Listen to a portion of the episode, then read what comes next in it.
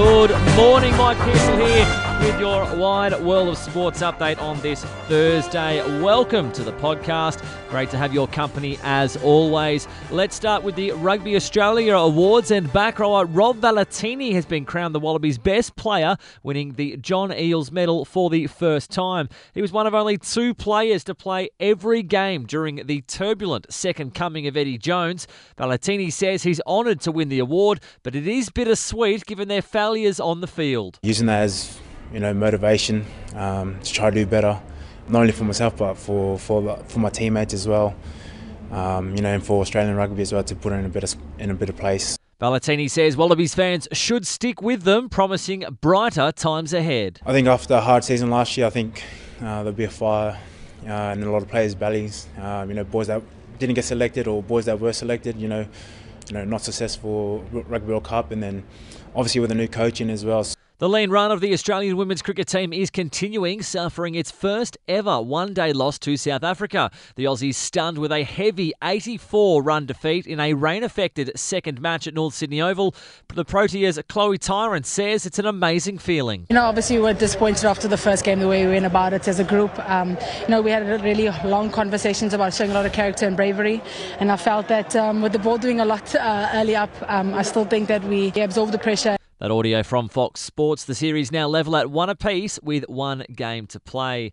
In rugby league news, several NRL stars have had to front the US consulate in a bid to be granted a visa to go to Las Vegas. Manly halfback Luke Brooks was arrested and released without charge in 2017 over a Balmain street brawl. Yeah, it's up to up to the people in charge, so we'll see what happens. While Bronco star Reece Walsh pled guilty to drug possession in 2021, but no conviction was recorded. The people upstairs were lovely and really helpful, so um, I'm pretty I'm hopeful to um, it all goes well and excited. Looking forward to getting over to Vegas. Meantime, the Burgess era at South Sydney will come to an end at the end of 2024. Prop Thomas Burgess will move to the Super League at the end of the season. He's, he has signed a three year deal with the Huddersfield Giants.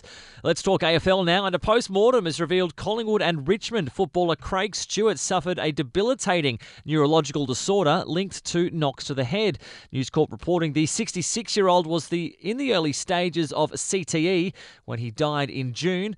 Fremantle footballer Sam Switkowski says he's happy with any changes that protect the health of players, but admits it will take some time to get used to updated concussion rules. Instinctively, you grow up and you're taught to you know bring players to ground, especially as a small player. It's the easiest way to hold on to someone, especially big fellas use their momentum and take them to ground. So it'd be something to think about. I mean, never intentionally go out there to think about getting someone's head into the ground, so it might just be a little bit more caution Carlton is placing an added focus on the defensive side of its game heading into the new season. Blues winger Blake Acres says coach Michael Voss is adamant it will make them a better side. Vossi's uh, harps on it every session. We start with our D defence and let the game come off that. The whole pre-season's just been doubling down on that and our defence and our contest stuff and letting the sort of the game come off the back of that, which is what has been our main focus all pre-season. And I reckon we're in a good space at the moment with that.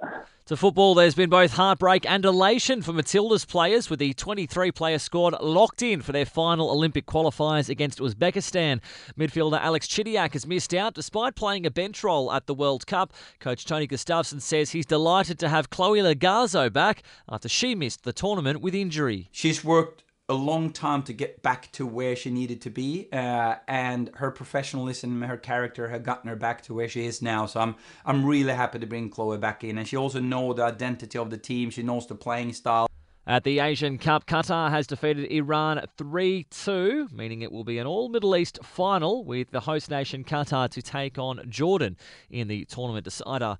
And wrapping up, the women's competition is finally underway at Pipeline in the first event of the World Surf Tour. In the men's, Aussie Ethan Ewing has continued his stunning form from last year. He's beaten compatriot Liam O'Brien and Kelly Slater to reach the quarterfinals. He says he's got the hang of local conditions in Hawaii. That heat against Kelly felt really good because I hadn't bro- broken through that round before. And then against Liam, he's been a tough competitor. He beat me here last year. So, um, yeah, I'm just, I think just the things I've learned over the years and feeling a bit more comfortable here is helping me out.